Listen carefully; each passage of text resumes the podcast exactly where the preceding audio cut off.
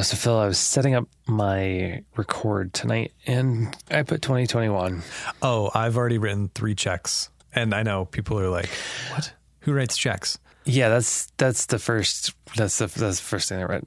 How? What what do you write checks for, Phil? Well, I do run a business, Christopher, outside of this little podcast, and there are a few instances, occurrences, you might ask or might say, that do require checks, and those checks just so happen to have been written today, and I wrote 2021 on all three of them, and I had to void all of them and start over. I can't be alone. We like we're not the only ones. Ah, that write checks? No, I think you might be. I'm actually fairly certain I just started writing 2021 on checks from like two and three months ago. I was still writing 2020, and I don't know what is life. I'm surprised you didn't write 2001 because obviously you're still stuck back then with your checks. I saw this meme the other day that like had it spelled out. It was 2022, but it was spelled 2020 and then T O O. And we're like, no, not again. 2020 round three. Well, Christopher, I have something that might cheer you up tonight. Okay, I could use And it. it's in the form of It's a quick been a tip. day. Better be good. Do you ever get to the grocery store,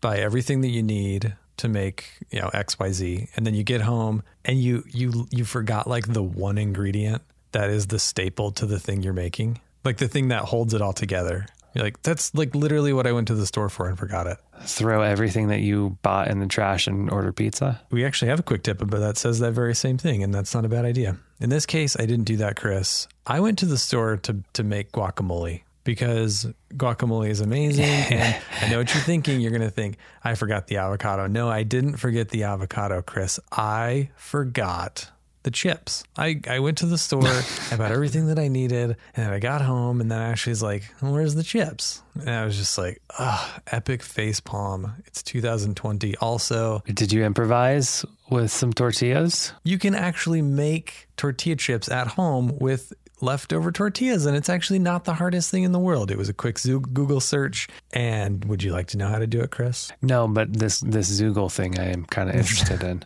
how do people do radio without edits i don't understand like i have so many gaffes on this show it's ridiculous Sorry, Phil. Continue. It does take talent to to uh, jump on live and not screw up. If only we were that good, it would save us a lot of time. well we do have one of the facets covered and that's that we both have a face for radio so that's kind of nice i guess but chips Yeah. let's talk chips so i just did a quick zoogle search and found out that if you have some leftover tortillas in my case i had some corn tortillas. You can use either. Just rub a little bit of olive oil on those sprinkle some salt squeeze some lime on them if you have it if you want to and then cut them in in fourths like you know quarter these tortillas and then spread them on a baking sheet. Bake them at 375 for 10 minutes and you've got yourself some delicious chips. Are they exactly what you get at the store? No. But there was something about it that just made it feel so much more whole. It was amazing i made tortilla chips chris i've never done that before yeah.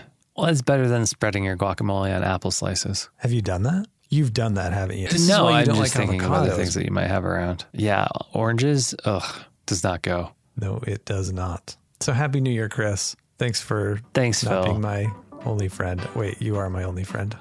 Rate and review us. Okay. Rate and review us. Rate and Five review us. Five stars.